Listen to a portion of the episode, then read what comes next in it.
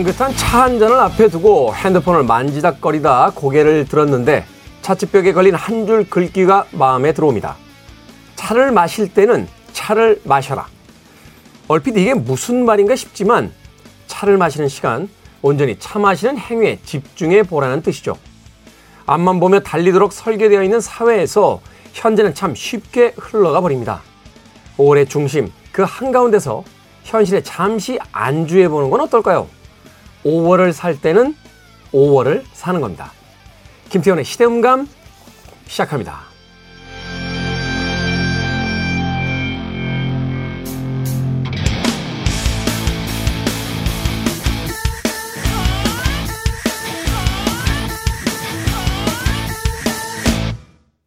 그래도 주말은 온다. 시대를 읽는 음악 감상의 시대음감 김태훈입니다.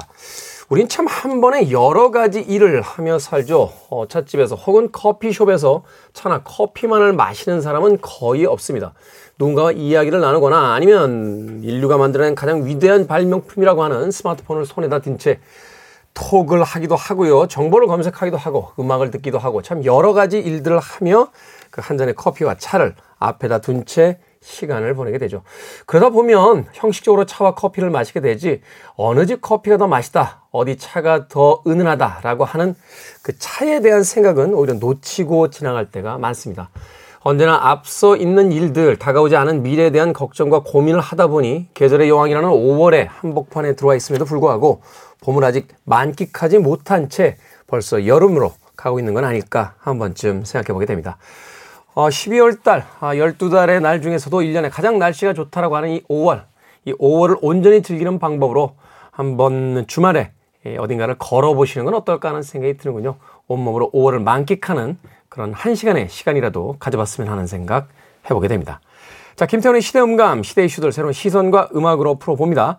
토요일과 일요일, 일라디오에서는 낮 2시 5분, 밤 10시 5분 하루에 두 번 방송이 되고요. 한민족 방송에서는 낮 1시 10분 방송이 됩니다. 팟캐스트로는 언제 어디서든 함께 하실 수 있습니다. 자, 오랜만에 펑키한 재즈 음악 하나 골랐습니다. 마커스 밀러입니다. Just do it.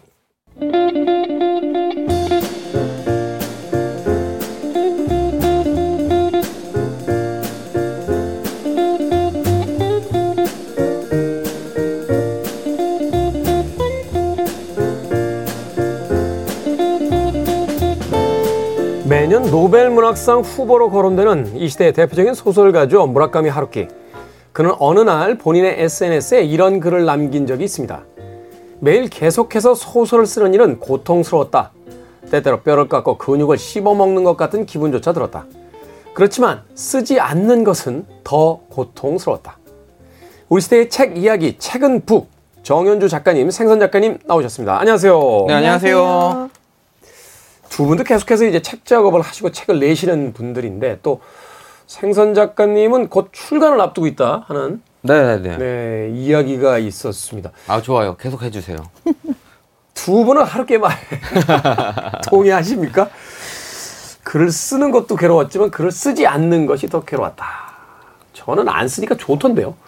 어, 저는 안 쓴, 저는- 책 안 쓴지 오래돼가지고 예, 글 쓰는 것도 불안해요, 안 쓰면. 예? 안 쓰면 불안해요. 어, 작가다. 어, 네. 잘 쓰고 못 쓰고를 떠나서 안 쓰면 제가 유일하게 가지고 있는 능력이 글을 좀 쓰는 거거든요. 글좀 입술 왜 이렇게. 떨어요? 네? 입술을 막 떨어요. 왜, 왜 입술을 부들부들 떨면서 저를 이렇게 뚫어지라 쳐다보면서 그 얘기를 하시는 거예요? 동정, 아, 제가 진짜 가진 게 별로 없는 사람인데, 제가 그나마 글을 좀 써요. 네. 근데 글을 안 쓰면 그게 없어져 버릴 것 같아요. 어, 생선 작가가 왜 글을 좀만 씁니까? 생선 작가 어마어마한 베스트셀러 작가잖아요. 아마 제가 낸 책 다 합쳐도 생선 작가 한 권 그 팔린 아, 그건 맞는 이야기인데요. 30만 부? 네. 저는 계속 계속 쓰는 것 같은데, 음. 근데 저는 뭐 뼈라든가 근육을 깎고 뭐 이런 거보다 허리가 너무 아파요.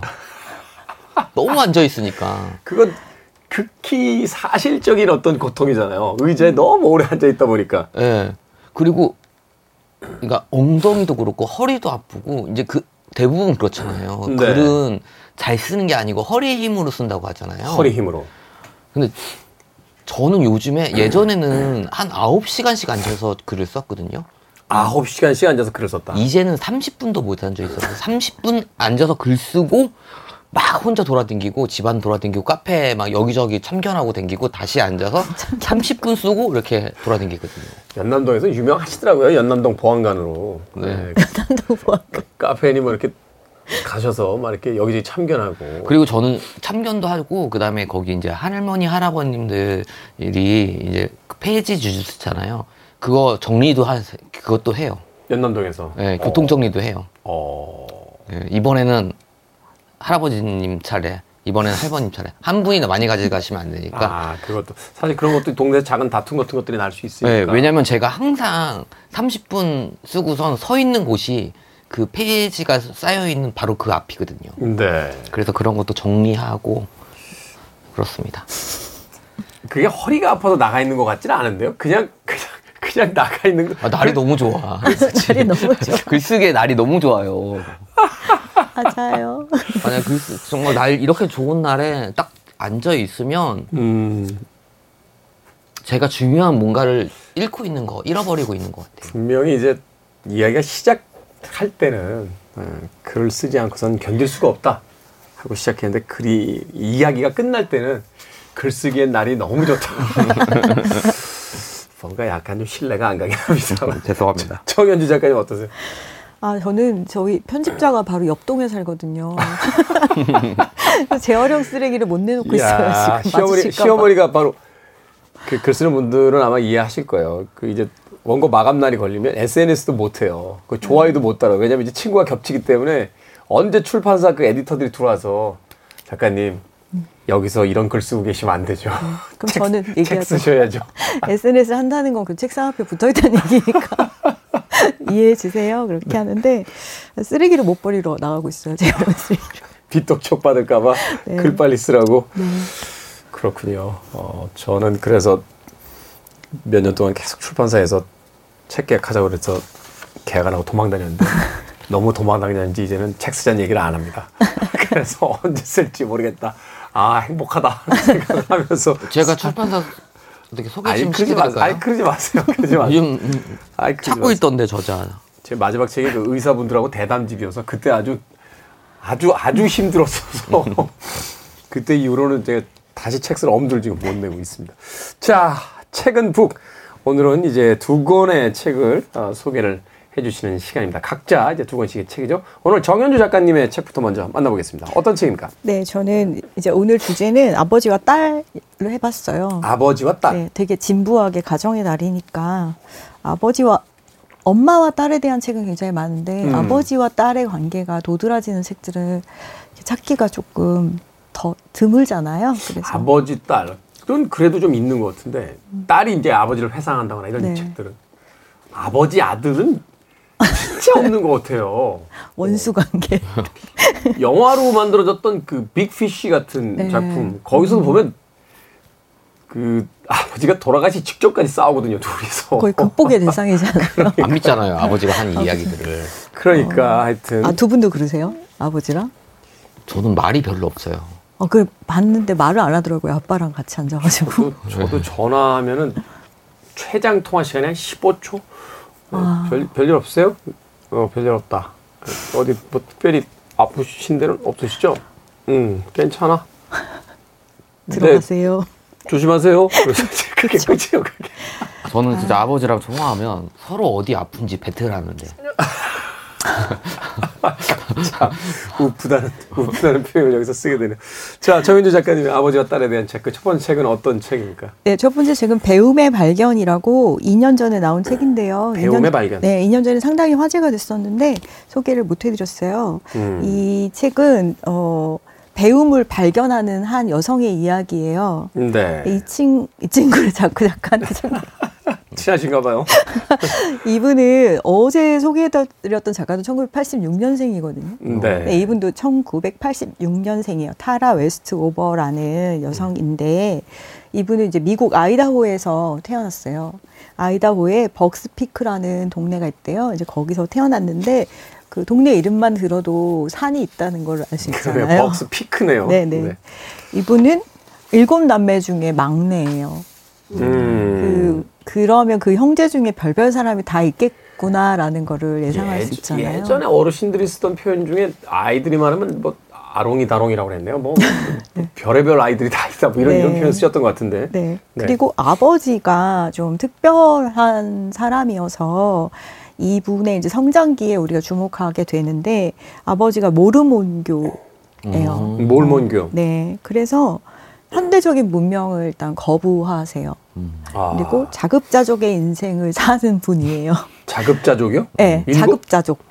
이야, 이거 쉽지 않을 텐데. 네, 산 밑에서 모든 것을 자급자족해야 한다, 우리 가족은.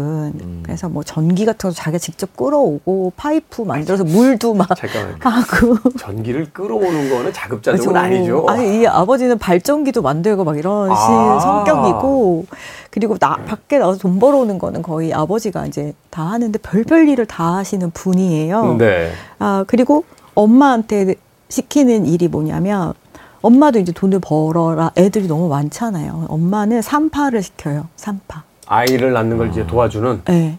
그이 작가가 지금 1986년에 태어났는데 이 작가가 어릴 때 엄마가 산파일 하는데 따라다닌 기억이 여기에 담겨 있거든요. 음. 네. 그러니까 좀 우리로서는 되게 신기하잖아요. 80년대 말 90년대 초에 이제 산파를 하는 엄마를 따라다니는 딸로 자랐어요. 우리나라는 그때만 해도 다 이제 산부인과 병원에 가서 그렇죠. 이제 아이들을 낳는. 네, 네.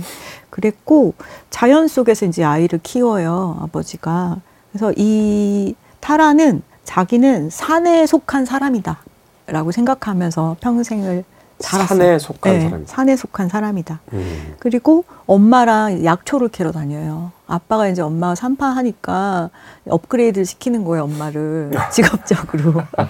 약초를 공부해라. 그래요. 야, 그걸 받아들이는 그 엄마가 더 대단하네요. 네, 그, 음. 이, 여기 보면은 우리나라의 굉장히 가부장적인 집안에서 일어나는 일들이 1980년대 말, 90년대에 일어나고 있어요. 엄마는 아빠 말에 무조건 복종해요. 음. 음. 미국 사회에서? 네, 미국 사회에서. 그래서 엄, 엄마는 이제 산파로 일하면서 약초를 따라다니고 아빠는 그러니까 아까도 얘기했지만 문명을 거부하는 동시에 의학도 거부하거든요. 음, 아, 맞아요. 네, 그렇죠. 그래서 엄마가 이제 약초로 온갖 약을 만들어요, 직접. 음. 음. 애들이니까 이제 많이 다치잖아요. 음. 그 다칠 때 엄마가 다 그거를 알아서 해주고 무슨 근육 테스트라는 거를 자기들끼리 만들어가지고 그 마, 근육을 만져보고 너는 병 들었어. 이러면 정말 약초를 주고 약간 그런 집에서. 엄마, 어, 엄마 말로는 막 자기가 암에 걸렸대요. 근데 나았대, 자기가. 근육 음. 테스트를 해서 암에 걸린 걸 알아가지고 약초를 먹었더니 나았다. 뭐 이런 집이에요. 일종의 종교네요. 종교죠. 사적 종교가 네. 이제 만들어진 네. 거네요. 아 정말 어. 그래요. 그러니까 그 모르몬교 중에서도 아버지는 굉장히 유별난 좀 음. 사람이에요. 음. 그러다 보니까 아빠가 또 반대하는 게 있어요. 공교육. 공교육. 아, 공교육은 안 된다. 그걸 이제 음모라고 하잖아요. 네, 어. 신에게서 멀어지게 아이들을 떼어놓으려고. 그리고 이제 사회가 우리를 세뇌시키는 거다. 네네. 네. 물론 뭐 일정 정도 맞는 부분도 있긴 있습니다. 어. 그래서 일곱 아이들이 다 학교를 못 가고 타라 같은 경우는 저희 어머니 세대, 어머니의 어머니 세대나 가능했던 일 있잖아요. 아이가 태어났는데 출생신고 안 하는 거. 음. 옛날에 그런 거 있어요. 딸들은 출생신고 안 해가지고. 아, 맞아.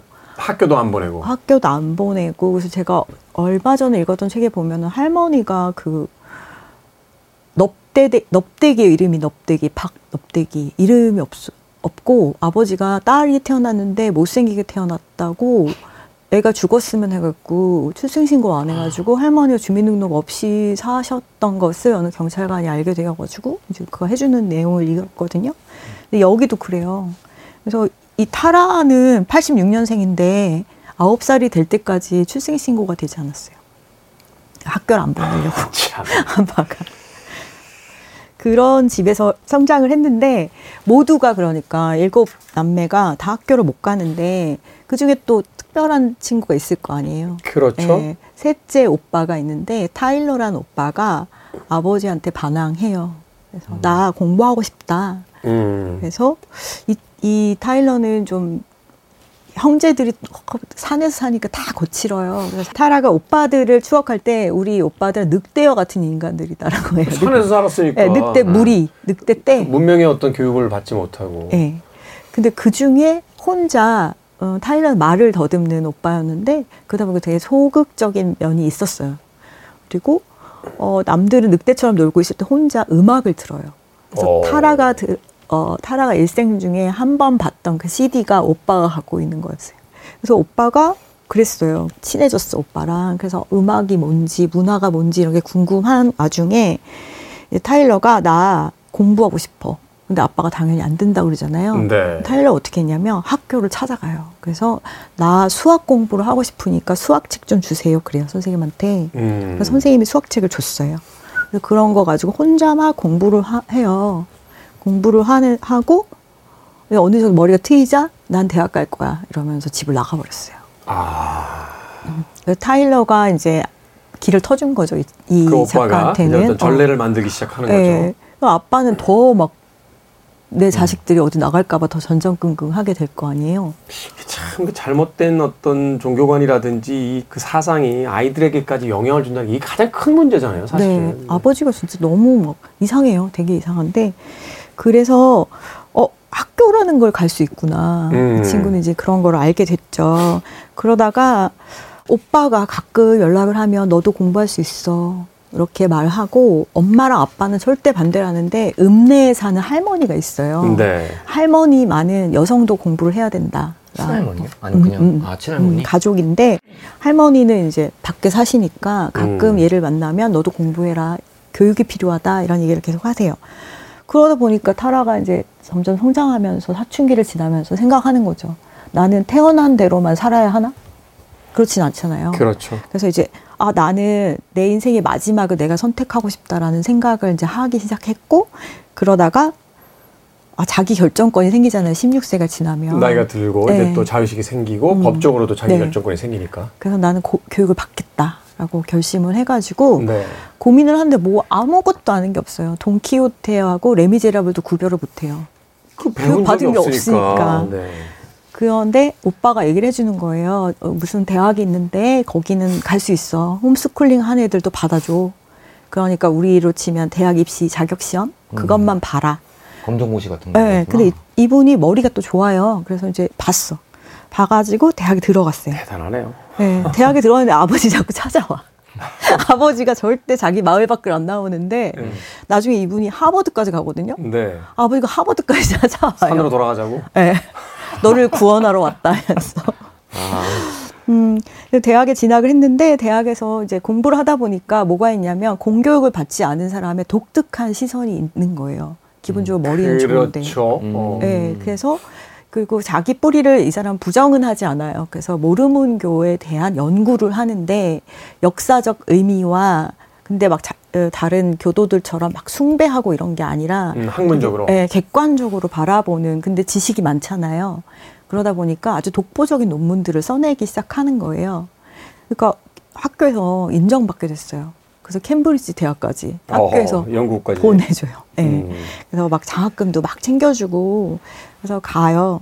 가서 이제 공부를 하는데 영국까지 갔더니 영국에서는 이 친구 보고 막 넌 순금 같은 존재라고 막 그래요. 너는 따끔따끔 스스로 빛이 나는 그런 저력을 갖고 있다. 공교육에 의해서 키워지지 않았기 때문에 네. 예, 어떤 면에서 본다라면 오히려 더 자유로운 어떤 사고를 가질 수 있는 또 기틀은 또 생겼으니까 네. 거기서 네, 그걸 또 100% 인정하는 건 아닙니다만 뭐 캠브리지에서 이 작가가 인정받게 되는 어떤 순간이 있는데 그 순간이 되게 인상적이었어요. 이제 그 종교학 공부를 하다가 교회에 가게 됐는데 교회 옥상에 올라가게 된 거예요. 그러다가 지붕까지 올라갔어요. 다 같이 올라가 보자 교수님이 그래가지고. 네. 근데 문명에서 자란 친구들은 당연히 덜덜 떨 거 아니에요. 지붕이니까 떨어질까봐 막 이렇게 하고 바람이. 예, 바람이 불 때마다 주저앉고 움찔거리는데 타라는 그냥 너무 떳떳하게 서 있는 거예요. 나무 나무 위에서 살던 야생의 소녀니까 그러니까 교수가 넌 어떻게 그러냐고 그러니까 아 저는 헛간 지붕도 고치고 이러던 사람이다. 그러면서 어 사람들이 바람 이 분다고 똑바로 서 있지 못하는 건 허상해지는 거다. 음. 바람은 저 아래 지상에도 불고 여기도 부는 거다. 음. 여기를 지상에 서 있다고 생각한다면 바람이 두려울 이유가 없다. 어. 이렇게 굉장히 철학적인 얘기를 했어요. 교수가 빠졌어요, 이 친구한테. 그냥 하버드에 갔어요. 하버드에 갈 때까지 가서도 이제 부모가 막 괴롭혔죠. 그러니까 어, 여기 진짜 대단한 게 아버지가 온몸에 화상을 입는 사고가 생겨도 절대 병원에 가지 않고 집에서 고치는데 아빠 또 살아요. 참. 그래서 저는 아빠 아플 때 어떻게 되는 건가? 아빠가 이렇게 아파서 이제 엄격해지지 않으면 이 친구 자유를 얻는 건가? 그랬는데 또 그 엄청 전신 화상인데도 엄마가 고쳐내요. 그래서 와 하버드에 와서 이제 우리 집에 가자 막 이런 상황에 이 박사 논문을 쓰고 있었는데 더 이상은 아빠랑 못 하겠다. 아, 그래가지고 아빠랑 절연을 하면서 공황장애도 겪고 논문도 못 쓸 지경에 이르고 막 이런 이야기들이 나와요. 네. 그래서 아버지 이상한 아버지를 만난 딸은 어떤 삶을 사는가라는 생각을 하게 됐는데 근데 스스로 오히려 그 아빠를 극복하면서 아주 특별한 사람이 되잖아요. 그래서 나는 여기 맨 마지막에 이런 말 나오거든요. 이제 다 이렇게 하고 나는 공부를 계속해서 박사가 됐을 때 어, 이것은 변화한 사람, 새로운 자아가 내린 결정들이다. 이 자아는 여러 이름으로 불릴 수 있다. 변신, 탈바꿈, 허위, 배신. 하지만 나는 그것을 교육이라 부른다. 음. 이렇게 얘기하면서 이제 배움의 발견에 관한 이야기고요. 아버지와 딸 어, 음. 말하자면 이제 각기 다른 두 개의 세계가 이제 충돌하면서 어, 자신의 세계를 어떻게 독자적으로 이제 만들어 나가고 그것을 이제 지켜내는가에 네. 대한 이야기. 그것을 바로 교육이라고 음. 배운다는 거. 네. 그것을 통해서 이뤄낼 수 있다. 음, 배우지 않았을 때 그 아버지가 가르쳐준 일방적으로 가르쳐준 주입시킨 거에 의해서는 자신의 세계가 없었지만 네. 배움을 통해서 그 자신의 세계를 찾아낸 한 음. 여성 딸에 대한 이야기. 네. 배움의 발견 이라는 책 소개해 드렸고요. 또 한 곳 좀 빨리 할게요. 빨리 네. 소개해 주신다면 타라는 이제 아버지를 극복하기 위해서 글을 썼다면 이 책의 저자는 아버지를 기록하기 위해서 글을 썼어요. 네. 모두가 기다리는 사람. 모두가 기다리는 사람. 저자는 택배 기사님과 큰딸 이렇게 되어 있습니다. 그렇죠. 아마 사람에 대해서 호불호가 있지만 네. 택배 기사님에게 있어서만큼은 불호가 있는 사람은 없을 거예요. 네. 모두 너무 기다려요. 너무 좋아하고 너무 기다리고. 여기 내용에 보면 너무 기다려가지고 여러 가지 에피소드들을 아버님이 겪게 되시는데 네. 이분이 1998년부터 어, 택배 일을 오래 하셨어요. 네. 그런 가운데 요즘에 이제 코로나가 터지고 나니까 모든 것이 자동화되고 있잖아요. 그렇죠. 그 아버지가 이제 모바일로 해야 되는 많은 일들이 생겼거든요. 음. 근데 그걸 잘 못하세요, 아버지가. 그래서 딸한테 이거 해줘, 이거 해줘 하면서 딸이 아버지의 인생을 더 깊이 들여다보게 됐어요. 원래도 가족이 사이가 엄청 좋아서 뭐 사위도 같이 일을 하다 하고 막 그러는데 어, 큰 딸이 이제 작은 딸은 아버지 잘 보시는데 큰 딸 하는 게 없어. 그래서 아빠 이거 해주다 해주면서 나는 무뚝뚝한 딸이니까 아빠 인생을 글로 남겨보고 싶다라고 해가지고 이제 글을 썼어요. 네. 야, 너무 재밌고 맨 마지막에 이제 아버지 얘기 딸 얘기 했는데 아빠에게 비밀이 있다. 우리 아빠는 올드맨이다. 그래서 모바일을 할 줄 모른다. 뭐 그런 내용이고 옛날 옛날 어른이기 때문에. 예, 아빠가 집에 와서 들려준 얘기, 그리고 가끔 핸드폰에 기록들 보여준 거, 그리고 또 뭐 이렇게 사건 사고 많잖아요. 되게 그렇죠. 분실되고 막 이런 또 것들 찾으러. 가야 되고 또 엉뚱한 집에 놓고 오는 경우도 예, 있고. 그거를 이분이 다 기록해가지고 이렇게 한 권의 책으로 묶었고 코로나 이전에 한 번 나왔어요. 근데 독립출판물로 딸이 직접 낸 거예요. 직접 아. 편집해서 직접 냈는데 너무 인기가 많고 찾는 사람이 많아가지고 기성출판에서 다시 책을 다시 만들면서 예, 또 코로나를 이제 지나다 보니까 이야기 풍성해진 내용을 기록한 거예요. 개정본이군요. 예, 그래서 아빠에게 사랑받는 딸과 딸에게 사랑받는 아빠의 관계가 글쓰기 안에 굉장히 잘 묻어 있는 케이스라고 할 수 있고요. 굉장히 재밌습니다. 음. 그러네요. 벌써 그 책의 어떤 그 출발점만 봐도 우리가 아 이 책 재밌겠다라고 느껴지는 순간들이 있는데 네. 제목 정말 엄청나게 잘 지었네요. 모두가 기다리는 사람. 그렇죠. 예, 예전에 그 무슨 동요 아닌 동요에 그런 거 있었잖아요. 벨소리 울려 퍼져서 아빠인 줄 알고 나갔더니 택배 기사님이야라고. 예, 산타 대신 해달라는 연락도 많이 온대요. 그러니까요. 네. 사실 이제 그런 어떤 음, 그 운송의 시대를 살아가고 음. 있는데 바로 그 택배 기사님과 그 일 속에서 이제 벌어지는 여러 가지 에피소드를 그 딸의 시선으로 이제 기록한 네. 음, 책이다. 마음이 따뜻해지는 책이 아닐까 하는 또 생각이 듭니다. 음악 한곡 듣고 와서 이제 생선 작가님의 추천 책들 만나보도록 하겠습니다.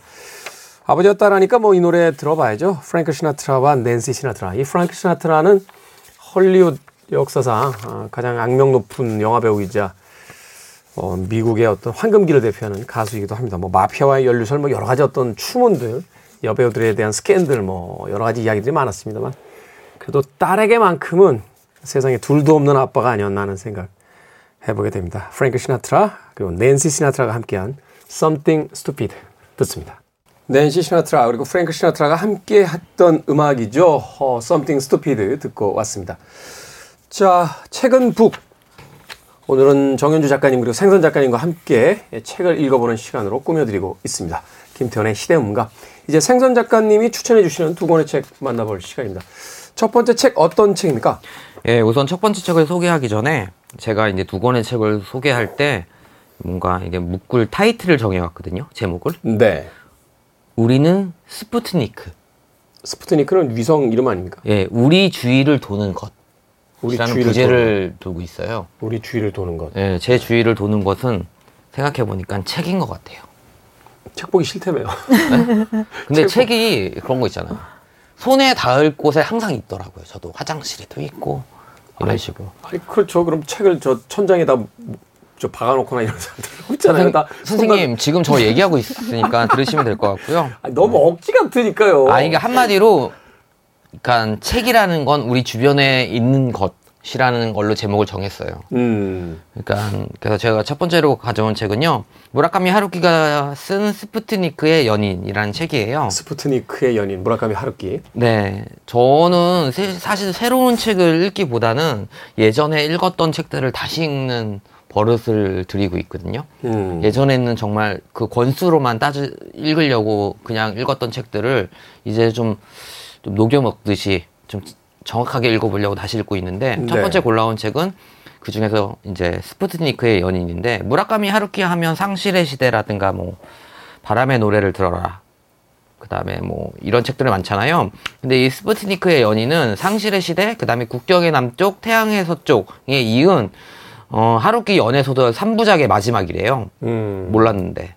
근데 사프, 스푸트니크의 연인 하면 이제 스푸트니크는 57년도에 소련이 이제 쏘아 올린 위성의 이름이잖아요. 소련이 최- 최초의 세계 최초의 위성 이름이죠. 스푸트니크. 네, 거기에 이제 생명체를 실었잖아요.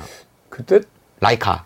그 강아지였나요? 네, 강아지 라이카 네네네, 강아지. 라이카 라이카. 네. 네. 근데 이 스푸트니크의 연인은 왜 제목이 스푸트니크의 연인이냐면 이 주인공하고 또 다른 여자 주인공이 만나서 이야기하다가 어떤 장르의 책을 좋아하세요라고 이제 물어보는데 이제 그 여자 주인공 중 한 명이 저는 beatnik을 좋아합니다라고 얘기했는데 비트족이죠. 네, 비트족. beatnik. 예. 예. 근데 이제 또 다른 여자 주인공이 어 그럼 beatnik은 스푸트니크랑 뭐 비슷한 장르인가요? 라고 해서 이제 스푸트니크가 이제 책에 처음 등, 등장해요. 그래서 아 스푸트니크는 위성이고 beatnik은 그 문학 장르라고 이제 얘기를 하거든요. 그 제일 제일 좋아하는 작가들이 다 비트닉 아닙니까? 네네네, 그렇죠. 작가 제일 좋아하는. 네. 네.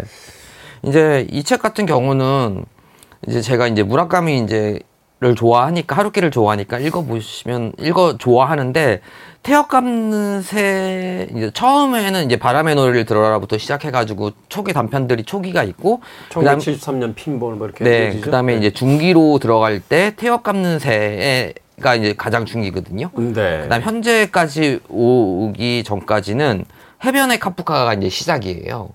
그러니까 태엽 감는 새하고 해변의 카프카 중간에 이 스푸트니크의 연인이 있는데 네. 이제 해변의 카프카부터 이제 하루키가 글이 좀 많이 변하거든요. 그 음. 스타일이나 주제를 담는 것들이. 음. 어, 이제 그 과도기에 있었던 작품이라서 그런지 가장 이질적이에요. 가장 하루키가 안 썼을 것 같은 작품인데 하루키 소설 좋아하시는 분들이라면 가장 치지 않는 책이 중 하나예요. 음. 그렇지만 읽어보면 어, 하루키의 후반 작품으로 갈 때 꼭 짚고 넘어가야 통과해야 할 곳이거든요. 네. 책이거든요. 그래서 스푸트니크의 연인을 읽는 거 하루키 좋아하시는 분들한테는 좀 추천해 드리고 드리고요.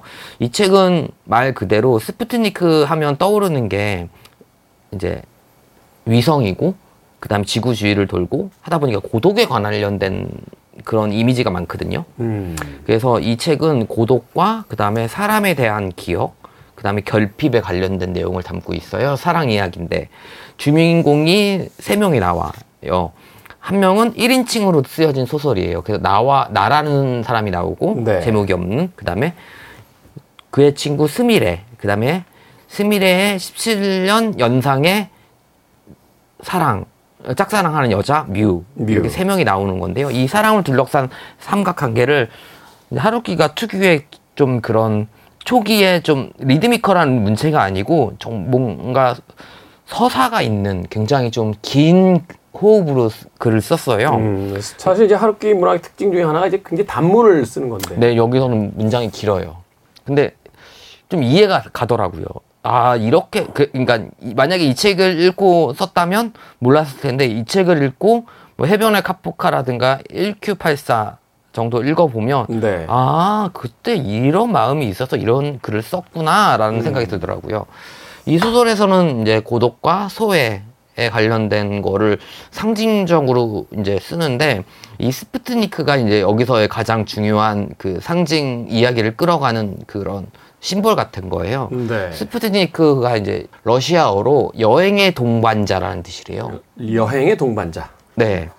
여행의 동반자지만 사실은 되게 가슴 아픈 좀 거기 이제 강아지가 있잖아요. 라이카가 타고 이제 이제 지구로 돌아오지 못했잖아요. 그런 그렇죠.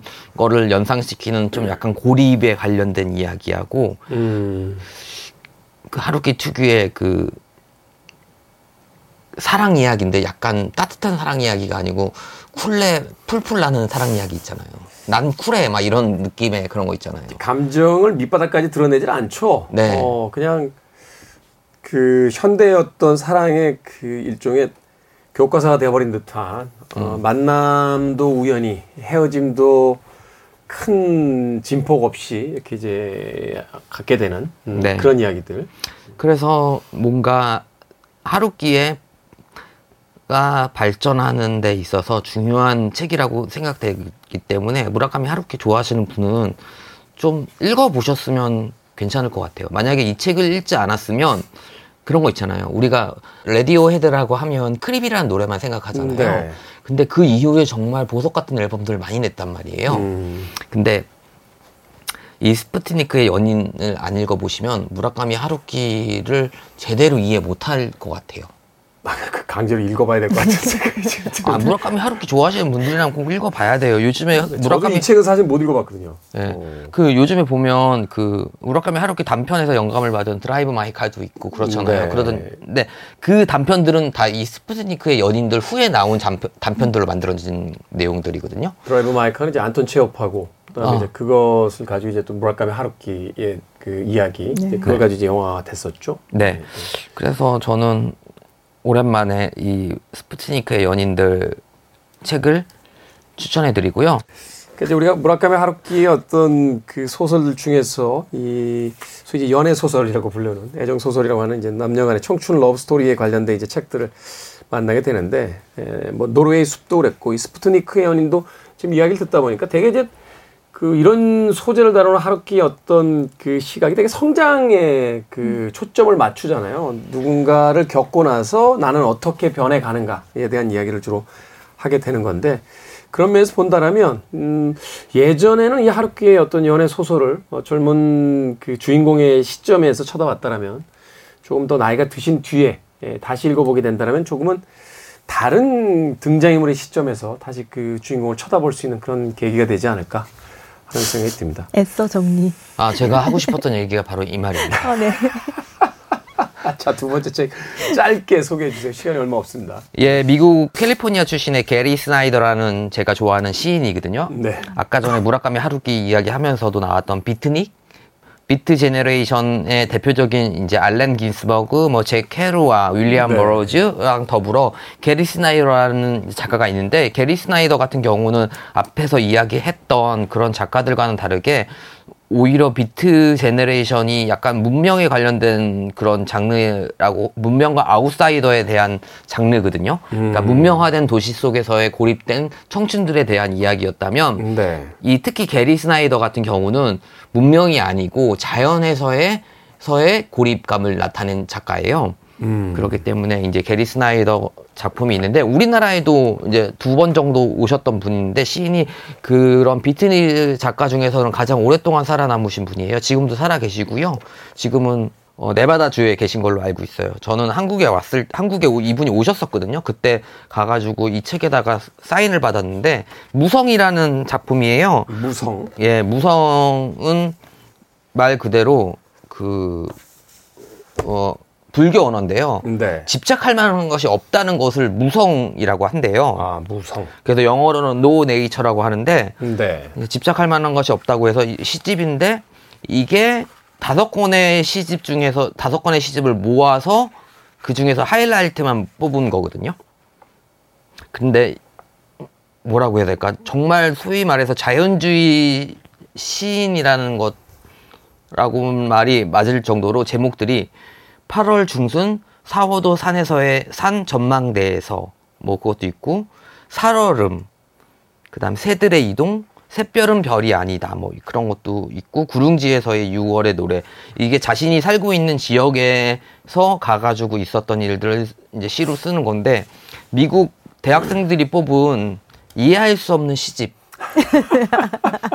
에 들어간다고 합니다. 이게요. 네. 네. 그러니까 이 사람의 시가 어려워서가 아니고 여기 나와 있는 자연 그런 그런 거 있잖아요. 뭐 직박구리, 뭐 새 이름이라든가 아니면 나무 이름, 강의 이름들이 다 영어가 아니고 인디안 언어 이제 원래 아메리칸 원주민의 언어로 쓰여져 있거든요. 음. 그러니까 이게 이해를 못 하는 거예요. 영어로만 배웠기 때문에. 아. 근데 이 게리 스나이더 같은 경우에는 불교의 영향을 되게 많이 받아서 거의 10년 동안 일본에서 선불교를 공부했었거든요. 대단하네요. 지금도 어. 교토에 가면 이 게리 스나이더가 공부했던 절이 아직도 있어요. 음. 그래서 게리 스나이더가 특히 관심 있었던 게 그 미국 원주민이라든가 그 불교의 그런 선사상에 대해서 관심이 많기 때문에 서양인 치고는 그런 이야기들 가장 많이 담고 있기 때문에 어렵대요. 음, 그렇죠. 이 선사상이라든지 그 원불교에 대한 이야기들 예. 사실 약간 선문답들이 많고 예. 그래서 동양인들도 사실 이야기가 그렇게 쉽지는 않잖아요. 예, 근데 그래서 그런데 게리 스나이더 나온 시집에는 항상 해설이 달려 있거든요. 음. 그래서 시는 굉장히 뭐 한 다섯 줄 여섯 줄 되는 짧은 시인데 해석은 막 한 두 장 정도 돼요. 그래서 음. 해설 같은 거 읽어 보시면 불교 잘 모르시더라도 잘 이해할 수 있는 내용들이거든요. 근데 이렇게 초록이 무성한 시기에 게리 스나이더의 시집을 한번 읽어 보시면 이 여름을 좀 새롭게 보내지 않을까라는 음. 생각입니다. 그게 이제 우리 주변을 맴도는 거하고는 어떤 연관성이? 없죠. 시는 우리의 숨결 같은 거예요. 숨. 어? 아 그냥 제목 좀 붙여봤어요. 왜냐면 제가 제가 무식했던 거죠. 그러니까 뭐 이렇게 시는, 시는 공기처럼 우리 주변에 늘 주위에 존재하는 건데 그걸 네. 뭘 무식한 그러니까 제목도 무성이잖아요. 성질이 없는 거잖아요. 우리 주변에 이렇게 다양히 있는 거예요. 아 사실은 이거를 맨날 주제를 정할 때마다 공작가가 물어봐요. 이 주책에 주책을 묶는 아우르는 주제는 뭔가요?라고 하는데 할 말이 진짜 없는 거예요. 왜냐하면 주제자라서 책을 읽을 수는 없잖아요, 저희가. 그렇죠. 그러다 보니까 막 생각을 하다가 우리 주위에 맴도는 것들 막 이런 걸로 이제 만든 거거든요. 그렇죠. 어떤 시인이 그런 이야기 했잖아요. 시라는 건 결국 우리 주위에 공기처럼 흩어져 있는 무엇인가를 이제 우리가 채집해내는 것이다라고 이야기를 했으니까 네. 그리고 시는 얼추 일맥상통하네요. 네, 시는, 또 시는 우주죠, 한숨. 쉬듯이 읽어야 돼요. 툭 치면 읽어야 되는 거예요. 네, 이상입니다. 늘 이렇게 에, 어눌한 듯 이야기하지만 우리에게 새로운 깨달음을 주는 네, 마치 불교의 선문답 같은 네. 생선 작가가 소개해주는 두 권의 책 만나봤습니다.